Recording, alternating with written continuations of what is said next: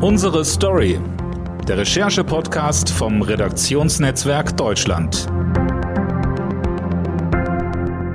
Herzlich willkommen zu einer neuen Folge des Recherche-Podcasts Unsere Story vom Redaktionsnetzwerk Deutschland. Mein Name ist Dirk Schmaler und zu Gast ist heute bei mir Steven Geiers, stellvertretender Büroleiter des RND in Berlin. Hallo Steven. Hallo Dirk und hallo an die Hörer. Steven, wir wollen heute über ein besonderes Projekt sprechen, mit dem du die vergangenen Monate verbracht hast, kann man sagen. Auf jeden Fall hast du da viel Zeit investiert. Du hast versucht, zwei bislang sich unbekannte Frauen zusammenzubringen, die seit vielen, vielen Jahrzehnten höchst unterschiedliche Leben leben und doch eine äh, große, einschneidende Gemeinsamkeit haben. Welche war das oder ist das? Genau, das war unser Projekt äh, eigentlich zum Holocaust-Gedenktag am, am 27. Januar. Und es hat sich dann aber wirklich so ausgewachsen, dass wir es jetzt zum 8. Mai, zum Tag der Befreiung vom Nationalsozialismus und äh, der letzten Konzentrationslager bringen. Nämlich, wir haben zwei Überlebende, zwei Auschwitz-Überlebende zusammengebracht, zwei äh, Damen. Die eine ist 88 Jahre alt und lebt heute in Frankfurt am Main und die andere ist sozusagen während wir äh, in dem Projekt steckten, 94 Jahre alt geworden und äh, lebt in Jerusalem. Und äh, die beiden äh, haben gemeinsam über ihre Erfahrungen vor und während der Zeit im Konzentrationslager und eben auch danach gesprochen. Mhm. Herausgekommen ist ein Gespräch, was wir auch am Samstag in äh, vielen Tageszeitungen lesen können und auch auf rnd.de, unserer Homepage. Ähm, ist, das Besondere ist, es ist ein Gespräch zwischen zwei Menschen, was nicht moderiert wirst. Also das heißt, du äh, kommst da gar nicht vor, hast den äh, beiden auch keine Vorgaben gemacht. Ähm, für, als, für Journalisten ist das eine schwierige Sache. Die wollen eigentlich immer Fragen stellen und Fragen beantwortet haben. Aber du hast die beiden einfach reden lassen und zwar viele Stunden. Warum? Was, was hat dich dazu bewegt, das so zu machen? Wir waren uns eigentlich sicher bei uns im, im Rechercheteam hier äh, beim Redaktionsnetzwerk, dass wir äh, auch, obwohl es keine runden Jahrestage jetzt waren, Tag der Befreiung von Auschwitz und auch äh, der 8. Mai, äh, Kriegsende, äh, waren keine runden Jahrestage. Trotzdem haben wir gesagt, wir müssen die Chance nutzen, mit Überlebenden zu sprechen. Und ähm, ich habe mich dann eben auf die Suche begeben, nach welchen die noch bereit und noch gesund genug sind, um zu sprechen. Das ist ja auch gar nicht so, so einfach. Ich habe, habe ich viel rumtelefoniert und so. Und mir sind dann äh, zwei aufgefallen, die sich halt in, in ihren Lebensläufen sehr unterschieden haben. Die eine ist eben nach dem Krieg zurück in die alte Heimat, hat dort Schneiderin gelernt und ist dann nach Deutschland ausgerechnet ausgewandert. Und die andere ist sofort, so schnell es ging, äh, nach Amerika emigriert, hat äh, mehr als 40 Jahre in New York gelebt und dort äh, so mit Mitte, Ende 40 noch Psychologie studiert und ist dann nach Israel gegangen, um mit anderen Holocaust-Überlebenden zu arbeiten, also die zu therapieren. Und das fand ich so spannend, dass ich das, die müsste man eigentlich zusammenbringen, aber ohne, dass ich denen wieder die gleichen Fragen stelle, die sie vielleicht auch schon als Zeitzeugen oft gehört haben, weil ich bei meinem Besuch zu den Gedenkfeierlichkeiten zum 70. Jahrestag der Befreiung von Auschwitz war ich dort vor Ort äh, in Auschwitz. Da waren auch viele Zeitzeugen geladen. Und da habe ich gedacht, eigentlich stellen wir Journalisten denen doch immer wieder die gleichen Fragen, weil wir natürlich äh, die Geschichte von Auschwitz vor Augen haben und das dann mehr oder weniger mit denen besprechen wollen, aber wir geben gar nicht so richtig Raum, äh, eigene Geschichten zu erzählen. Und da habe ich gedacht, wenn man jetzt zwei äh, Überlebende zusammenbringt, ohne als Nachgeborener Vorgaben zu machen, kommen vielleicht ganz andere Geschichten zutage. Hm. Wir wollen einmal reinhören in dieses äh, doch sehr besondere Gespräch, was du auch aufgezeichnet hast, ähm, um mal einen Eindruck zu erhalten, wie sich ähm, das anfühlt, wenn die beiden miteinander reden. Nach Auschwitz bin ich angekommen, Ende von Mai, Mai 25, um something like that. Wann sind Sie nach, Sie sind nach Auschwitz gekommen? Eva. Ich bin 3. November angekommen mit dem Fieberwort nach Auschwitz sagen Sie, und äh, Sie sind in Auschwitz in Birkenau geblieben bis zu die Ende? Bis zu Ende. Bis zu Ende bin ich in Birkenau geblieben. Welchen, welchen Lager? Mein Nummer 26.877. Das tätowierte Nummer. Und ich und habe zweimal im Tage äh, gestanden? Ja, zweimal im Tage, morgens und abends. Denn wir kamen nicht, wir waren dort mit meiner Mutter. Und die Mutter war 47 äh, Jahre alt und ich war 17 Jahre alt. Und äh, jeder Tag, jedes Tag, dass sie im Leben war, war ein Miracle, how say, ein Wunder. Ein, ein Wunder. Jeden Tag. Ja. Es war so schwer für uns, jeden Tag Angst zu haben, schreckliche Angst. Angst, dass man wird die meine Mutter wegnehmen von uns. Das war die schrecklichste Sache. Mir war das Schlimmste, dass ich, als wir angekommen sind, dann haben wir die Haare abgeschnitten, zu, zu die anderen Haare geworfen, dann kahl geschoren bin ich geworden.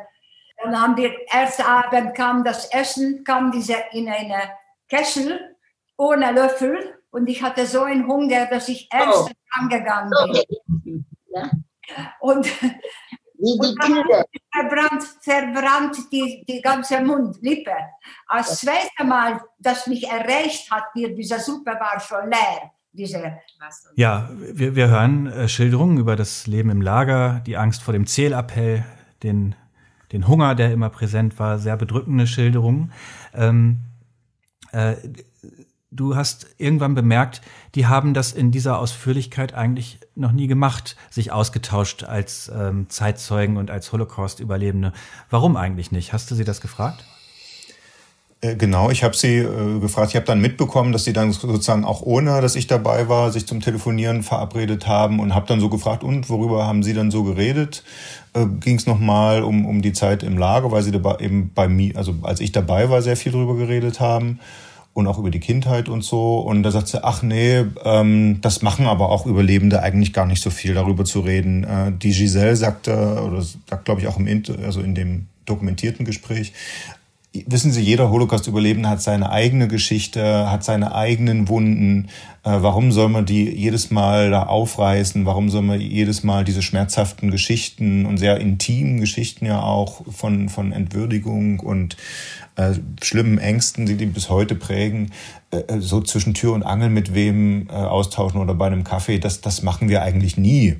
Und da habe ich gedacht, okay, also ich habe sie also eigentlich zusammengebracht, damit sie frei miteinander äh, reden, ohne eine Erwartungshaltung zu erfüllen. Und offenbar, äh, das war quasi das Experiment mit offenem Ausgang, worüber werden die wohl reden, ähm, haben sie dann aber doch als Gelegenheit verstanden, miteinander über ihre Traumata und über diese äh, Auschwitz-Erfahrungen zu reden. Äh, was aber, wie sie ja mir dann unabhängig voneinander gesagt haben im, im Nachgespräch, eigentlich Überlebende gar nicht so machen.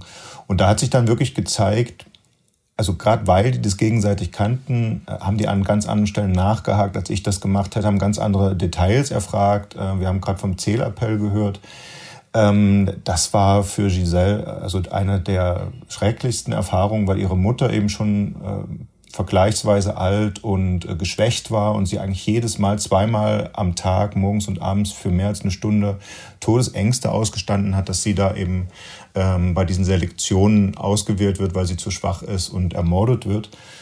Und ähm, das kam dann eben durch das Nachfragen, wie war das bei Ihnen beim Zählappell und bei mir und sowas äh, zutage. Da, also solche Details hätte ich jetzt aus meiner Perspektive nicht erfragt.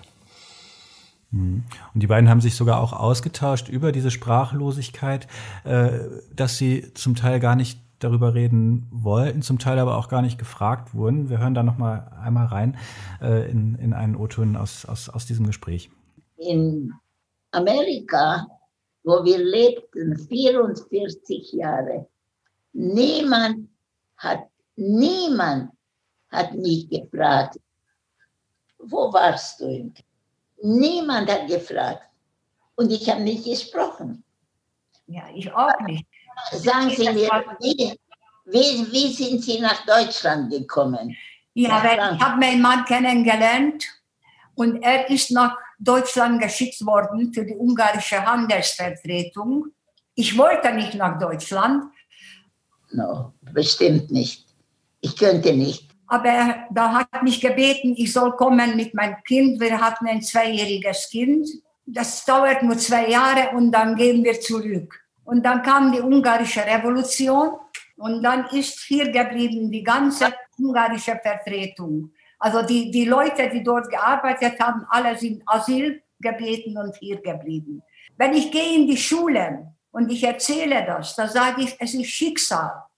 Da sind wir hier geblieben und so gehe ich jetzt und, und gehe ich in Schulen und erzähle ich alles, weil leider die umgebracht worden sind, stumm gemacht worden sind, meine Eltern und die viele, viele Millionen Menschen, die können nicht mehr reden. Ja, da hören wir die Frau ähm, Sepeschi, die erzählt dann auch ähm, darüber, dass sie ausgerechnet in Deutschland gelandet ist. Das ist ja auch was Besonderes und was auch, auch viele Holocaust-Unterlebende äh, untereinander vielleicht gar nicht so einig sind, ob das, also zumindest was umstritten ist, äh, ins Land der Täter zurückzukehren.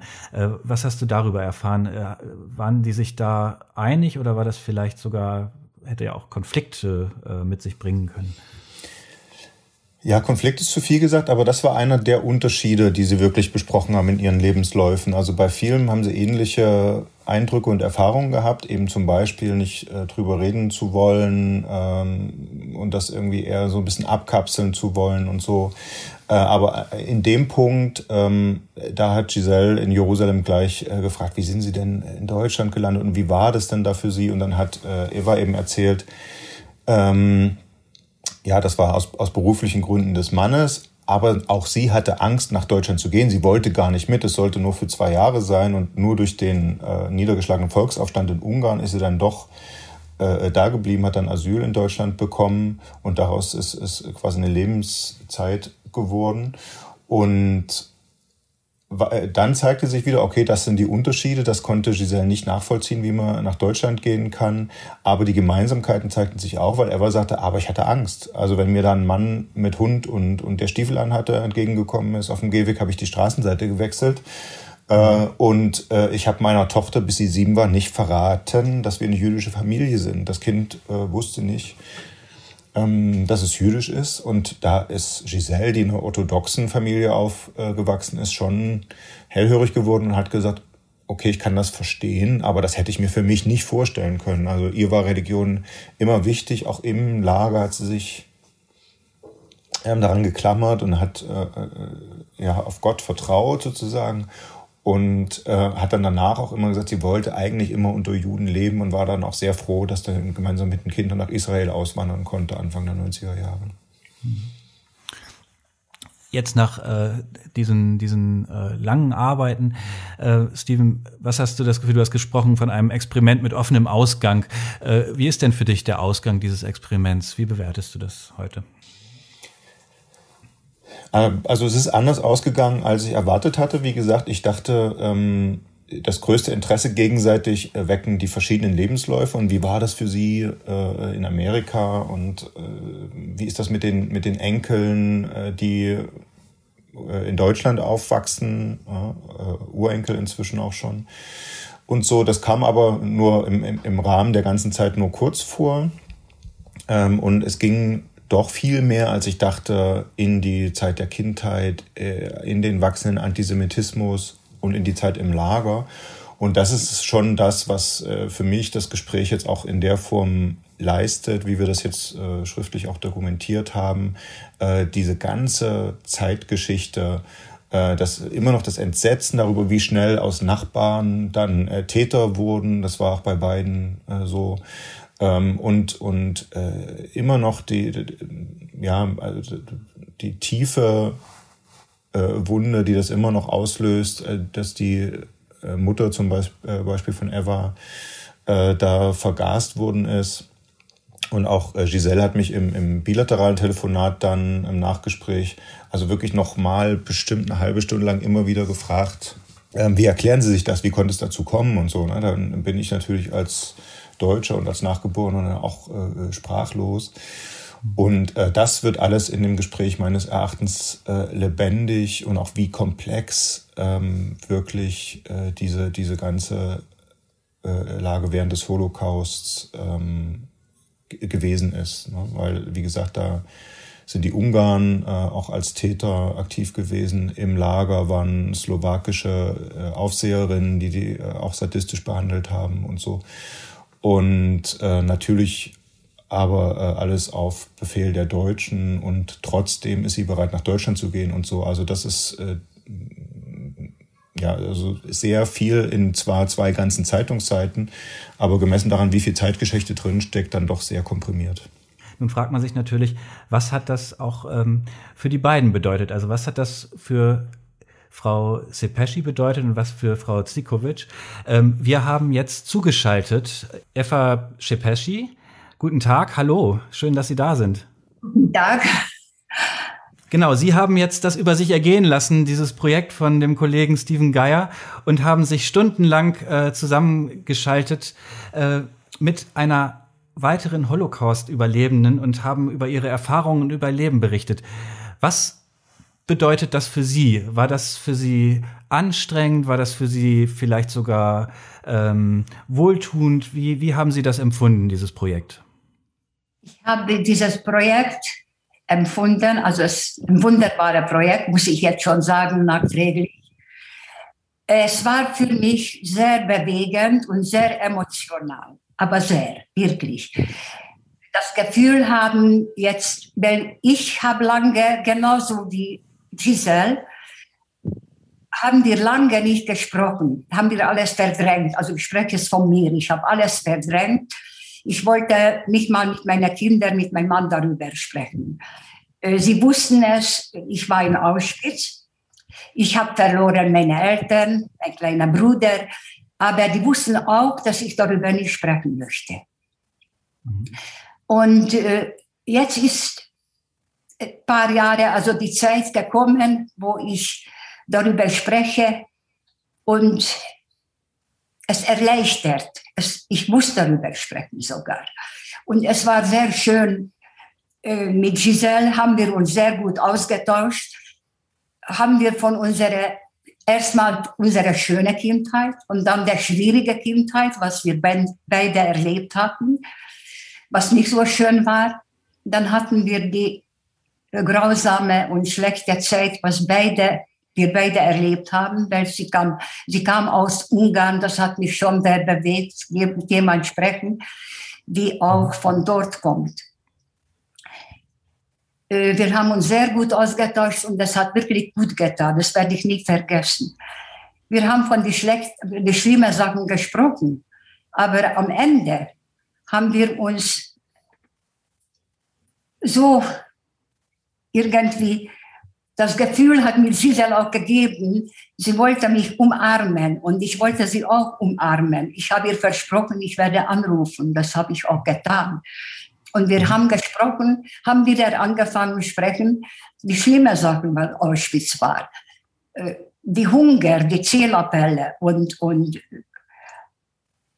alles, was uns bewegt hat. Und am Ende aber haben wir von den schönen Sachen gesprochen, von unseren Enkelkindern, Urenkelkindern. Und sogar Giselle hat mich gefragt, Giselle hat erzählt, dass ihre Enkelin wird jetzt bald heiraten. Und ich habe ihr erzählt, dass mein Enkelsohn studiert Psychologie in Berlin. Mhm. Und das ist für mich sehr, weil ich finde das sehr, sehr wichtig. Und äh, auch von unserer Zukunft. Dann haben wir angefangen wieder, als wir gesagt haben, das war nicht und wie war das, da haben wir gesagt, jetzt fangen wir wieder an. Wir sollen von Zukunft und von en Freude haben von unseren Enkelkindern. Und wir werden wieder sprechen telefonisch und wenn das erlaubt, irgendwann dann der Coronavirus, dann vielleicht werden wir uns treffen. Das wäre uns beide ein Wunsch. Das, das klingt so, als äh, hätten Sie sich da ähm, gefunden, sozusagen. Hatten Sie im Vorfeld Angst vor dem vor der Begegnung, weil Sie ja gar nicht wussten, also zum einen wussten Sie nicht, wie gut kann man darüber reden, aber Sie kannten ja auch diese äh, Giselle, die Personen gar nicht. Es hätte ja auch vielleicht einfach nicht funktionieren können. Hatten Sie da Befürchtungen oder haben Sie gesagt, das wird schon klappen? Wir sind so, wir haben so eine gemeinsame Erfahrung, dass wir da schon zusammen reden können? Nein, erst habe ich schon Befürchtungen, weil die Wunde wird immer aufgerissen. Und wenn ich denke, ach ja, und so, dann denke ich wieder, das Wunde reißt auf und das, da hat man irgendwie eine Angst. Aber dann, als wir gesprochen haben, weil es war lange, zwei Stunden oder so, drei Stunden haben wir gesprochen erstmal. Und dann habe ich immer gefühlt, wir sind sehr nah zueinander. Das war ein schönes Gefühl. Mhm. Ähm, in, dem, in dem Gespräch, was ich, äh, wo ich die Abschrift gelesen habe in Teilen, da berichten sie beide, dass, ähm, dass es eine Art Charme gab, ganz lange darüber zu reden. Also dass, dass ihnen das vielleicht peinlich war, ihre Erfahrung. Was ist das für ein Gefühl, äh, dass sie so lange hat nicht sprechen lassen über diese Erfahrungen, wo sie doch am wenigsten Schuldgefühle dafür haben müssten, sondern alle anderen, die da äh, mörderisch beteiligt waren? Ich konnte lange darüber nicht sprechen, genauso wie Giselle. Ich habe verdrängt und das war wirklich ein Schamgefühl. Also ich wollte nicht belasten meine Kinder, meine Familie damit, wie wir erniedrigt worden sind und gequält worden sind und nackt ausziehen. Und also ich habe verdrängt, ich habe gedacht, das wird gehen. Und es ging auch lange, viele Jahre. Aber irgendwann kommt es hoch und da kann man nicht mehr zurückhalten. Und das ist mhm. passiert dann schon 1995, äh, wo ich eingeladen war äh, nach Auschwitz und ich mhm. wollte darüber nicht mal hören. Aber das ist das. Dann habe ich angefangen, darüber sprechen und aufzuschreiben. Mhm. Nun sind Sie als Zeitzeugen auch äh, hier bei uns, aber auch in, in Schulen unterwegs. Ähm, haben Sie das Gefühl, wenn Sie auf Schüler ähm, treffen, dass Sie dazu jetzt also dass ihnen das auch, äh, dass das vielleicht auch der Gesellschaft hilft, wenn man sowas hört und weiß, was passieren kann, wenn man nicht aufpasst? Ja, ich glaube schon, dass es hilft. Ich habe sehr gute Erfahrungen mit Jugendlichen. Sie haben mir sogar Briefe geschrieben, dass sie werden, sie möchten werden äh, Zeugen für die Zeitzeugen und weitergeben und wirklich tolle Jugend habe ich kennengelernt in Schulen. Und äh, ist meine Aufgabe, meine Pflicht, und ich spüre das die letzte Zeit, dazu vermitteln, weil leider die viele ermordete, unschuldige Menschen mit meinem Mutter, Bruder und Vater und meiner Familie, Onkel und, und Omas, Opas, äh, sind stumm gemacht worden sind und äh, können nicht mehr darüber berichten, darüber sprechen. Und mhm. das fühle ich, dass es meine Aufgabe ist. Äh, Sie haben das gerade so angesprochen, dass da so, äh, dass, dass, dass Sie ein, selber ein Gefühl der Scham haben, auch wahrscheinlich der, der Wut auf diese ganzen Sachen. Haben Sie heute äh, ein Stück, spüren Sie sowas wie Versöhnung mit der Welt oder ist das, ist das weit weg? Ja, Versöhnung kann man nicht sagen. Ich sage immer, ich kann das nie vergessen. Ich habe auch eine Wut, aber ich kann nicht hassen. Das kann ich nicht. Ich habe zu viel Liebe von meiner Mutter, als ich ganz klein war, bekommen. Und dieser Wort Hass kann ich nicht. Aber vergessen kann man das auch nicht. Und ich weiß, dass es die Jugend, ich hoffe, dass die anders wird, dass sie entgegentreten wird, wenn sie Ungerechtigkeiten äh, erfährt oder Mobbing. Und deswegen lohnt sich das, dass ich das mache. Mhm. Ähm, der Steven sagte gerade, äh, es sei ein, für ihn ein Experiment mit offenem Ausgang gewesen, weil er als Journalist eigentlich gewohnt ist, die Fragen zu stellen. Und diesmal wollte er bewusst nicht die Fragen stellen, sondern die sollten sie sich gegenseitig stellen. Denken Sie, das hat funktioniert? Hat das Experiment für Sie geklappt? Ja, sehr gut sogar. Das ist was Neues für mich, aber ich finde, es ist ein wunderbares Projekt. Mhm. Es ist gut. Frau Serpeschi, ich bedanke mich bei Ihnen. Das ist ähm, sehr schön. Wir wollen zum Abschluss noch einmal in dieses Gespräch äh, reinhören. Sie haben das gerade schon angesprochen. Sie haben ähm, äh, in diesem Gespräch schon gesagt, Sie würden gerne auch danach noch weiter telefonieren mit Giselle und äh, diesen Kontakt aufrechterhalten. Und wir hören noch mal in eine Szene rein zum äh, Abschluss. Da geht es darum, da ähm, sprechen Sie über gemeinsame Essenserfahrungen und ähm, was die mit Ihren Auschwitz-Erlebnissen zu tun haben. Ich bedanke mich schon mal ganz herzlich bei Ihnen und auch bei Steven, dass Sie das hier möglich gemacht haben, dass wir noch mal gemeinsam zusammen reden und ähm, wünsche Ihnen alles, alles Gute und ein langes Leben. Vielen, vielen Dank. Giselle, sind Sie geimpft worden, geimpft worden für Corona? Ich hab, wir sind alle, alle. Ich weiß, ich weiß. Zwei, jetzt, of course. Aber, aber Sonntag haben wir einen Fest in Jerusalem. Jerusalem. Und ich habe 16 Leute beim Tisch. Schön. Verschiedene ungarische Essen. Töltött káposzta. Töltött káposzta, nicht töltött paprika, töltött káposzta. Gefüllte Kraut, ja. Nyelvet ették maguk? Marha nyelvet. A nyelven. Ob du Rinderzunge isst. Ja, ja, ich esse, ja, esse ich alles. Seit Auschwitz, ich bin nicht wählerisch, esse ich alles. Man hat uns nicht lassen wählen. Ich kann Ihnen meine Telefon geben. Das ist gut. Und Sie können mich anrufen, ich kann, ich kann Sie anrufen. Ja, Das ist sehr gut. norm, normal sprechen.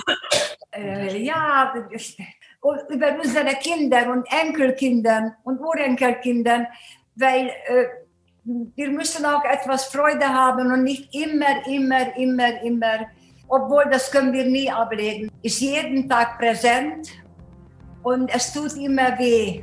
Deswegen, ich glaube, wir werden viel andere, fröhlichere Sachen sprechen. Schöne Sachen von den Kindern und Zukunft.